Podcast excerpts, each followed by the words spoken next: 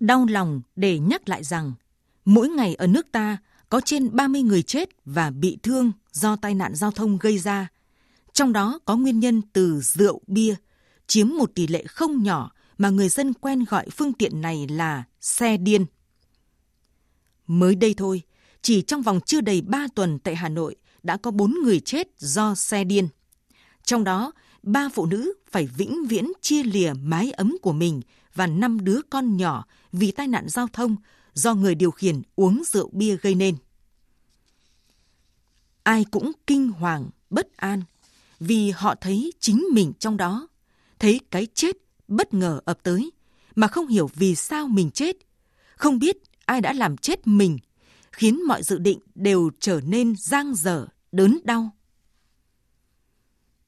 Xe điên không chừa một ai, kể cả những người đang đi trên phố đúng tốc độ, đúng làn đường, những người đang bình tĩnh dừng xe chờ đèn đỏ, thậm chí cả với người đang đi bộ trên vỉa hè hay đang ngồi nhâm nhi ly trà đá. Không ai có thể nghĩ rằng tử thần đang ở sát bên họ, rồi bất chợt trồm lên cướp đi tính mạng của họ trong sự bàng hoàng bất an của người khác và trong nỗi đau đớn tột cùng của những người thân còn sống. Tai nạn giao thông bất ngờ ập đến cướp đi sinh mạng người khác thì những người uống rượu bia rồi lái xe là tội phạm. Hành động của họ là tội ác. Nó khiến gia đình nạn nhân tan nát, đớn đau tột cùng. Nó làm cho biết bao gia đình đang yên ấm, hạnh phúc, bỗng dưng phải chia lìa cách biệt. Cuộc sống bỗng chốc bị xáo trộn trong nỗi đau về tinh thần, không biết bao giờ nguôi ngoai. Còn người gây tai nạn, dù có bị xử lý nghiêm khắc đến mấy, cũng sẽ bị dằn vặt ân hận suốt cuộc đời mà không có cơ hội làm lại chỉ vì thú vui bia rượu, vì sự cầu thả tắc trách về sự an toàn của chính mình và những người xung quanh.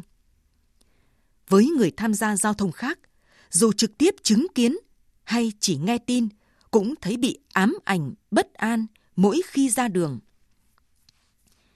Sự kiện đi bộ kêu gọi hành động đã uống rượu bia không lái xe lan tỏa một thông điệp mạnh mẽ, kêu gọi mỗi người cầm lái cần ý thức rằng các vị cũng như mọi người có thể bị xe điên cướp đi tính mạng bất kỳ lúc nào.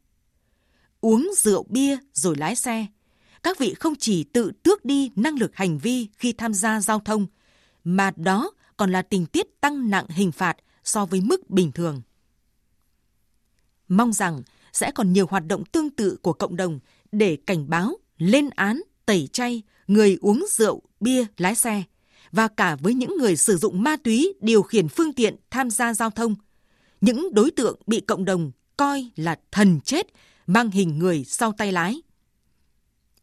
Xin được nhắc lại rằng, mỗi ngày cả nước có khoảng 30 người chết và bị thương do tai nạn giao thông. Ý thức tham gia giao thông có được từ quá trình giáo dục và tuyên truyền. Nhưng để ý thức biến thành hành động thực tế thì phải có chế tài thật nặng cùng với việc xử lý nghiêm minh, không xin xỏ, không nương nhẹ, thật công bằng, bình đẳng trong điều kiện giao thông ở nước ta hiện nay.